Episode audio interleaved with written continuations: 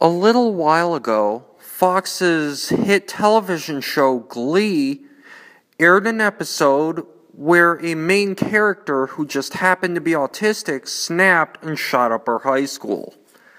Things got worse when the Sandy Hook shooter was mistakenly labeled autistic. I can't help but laugh at stuff like this because this is an example of the media spinning the facts. I'm not offended, just wow, amazed. Studies have actually shown Aspies, unquote, are less likely to display violent behavior. In fact, if a school is shot up, an Aspie is more likely to hide under his desk than anything else. The autistic guy isn't going to be the shooter.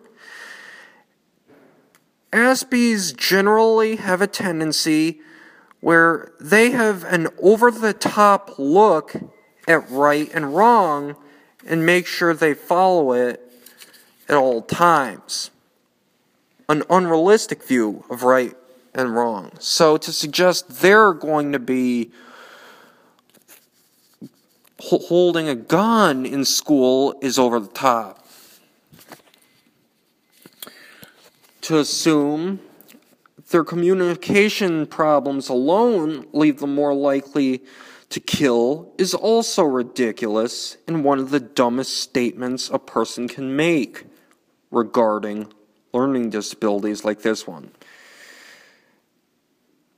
Given Aspies aren't distanced from reality like those who do go postal, the diagnosis is usually, and it should be, criminally insane, not autistic spectrum disorder and snapped.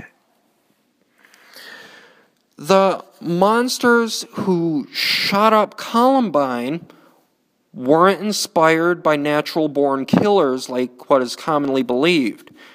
And those two certainly weren't autistic.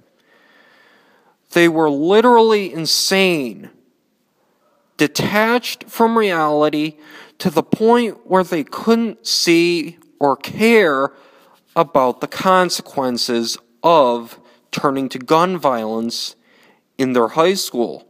In fact, those two idiots were inspired by Timothy McVeigh's behavior, not something from Oliver Stone or a disability. Let's stop blaming ASDs and the press for school shootings. Let's blame the shooter who is twisted enough to go through with it. Don't give these people an out, especially when it's an ignorant one.